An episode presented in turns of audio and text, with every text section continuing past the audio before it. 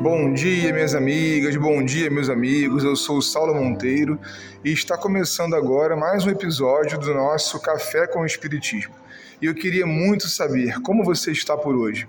Eu desejo daqui que muito bem, mas olha, se não estiver, calma, faz parte do ciclo.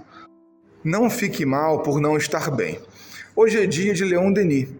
Na reflexão que separamos para esse momento, ele avança sobre a constatação da semana passada: a morte não existe de verdade. Agora, inclusive, ele vai nos oferecer aquilo que para mim é o centro do Espiritismo, a justificativa do problema da morte. Mas para começar, olha que visão interessante ele apresenta sobre a própria existência humana.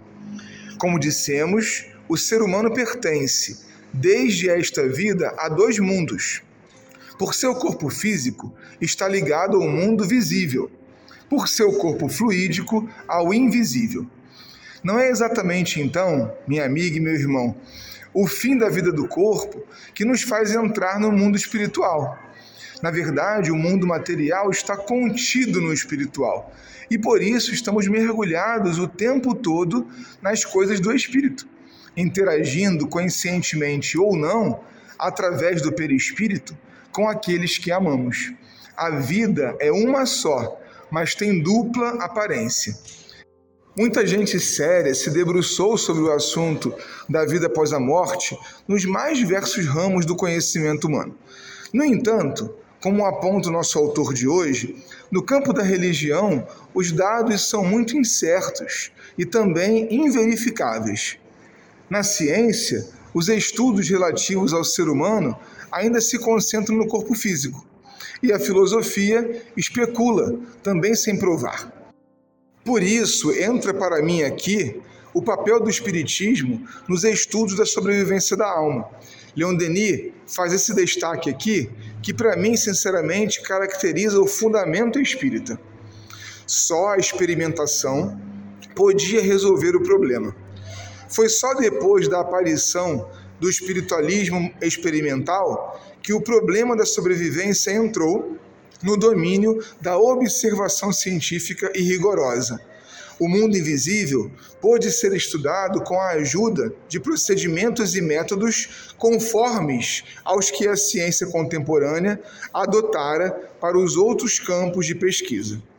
Eu imagino, meu irmão, minha amiga, e sustento que o consolo espírita está na mediunidade, na busca por meios de comprovação da vida para além da morte. A ética que preenche o espiritismo é muito importante, mas é antiga. Não há novidade. Está dita em todos os livros, antigos e modernos, religiosos ou não. Mas a comunicação com os chamados mortos, comprovando que estão absolutamente vivos, ah, isso para mim é uma grande novidade. Por isso defendo também que os grupos espíritas têm um importante papel em buscar métodos verificáveis e objetivos para suas comunicações, evitando que a mediunidade espírita se torne um componente de fé religiosa. A persistência da vida consciente, diz Leon Denis, com todos os atributos que comporta: memória, inteligência, faculdades afetivas, foi estabelecida por numerosas provas de identidade pessoal, recolhidas no curso das experiências e pesquisas psíquicas dirigidas por sociedades em todos os países. Os espíritos dos defuntos manifestaram-se aos milhares, não só com todos os traços de caráter e o conjunto das recordações que constituíam sua personalidade moral, mas também com os traços físicos e os detalhes de sua forma terrestre, conservados pelo perispírito ou corpo etéreo. A consciência, gente, permanece viva após o fim do corpo. Essa será a mais revolucionária descoberta da ciência acadêmica no século em que vivemos. A vida sobre a Terra mudará com a mudança de perspectiva. Sociologia, biologia, antropologia, história, medicina serão outras depois desse novo padrão encontrado.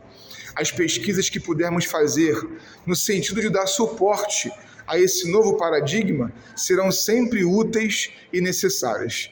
Nossos mortos permanecem, nos sentem, nos ouvem.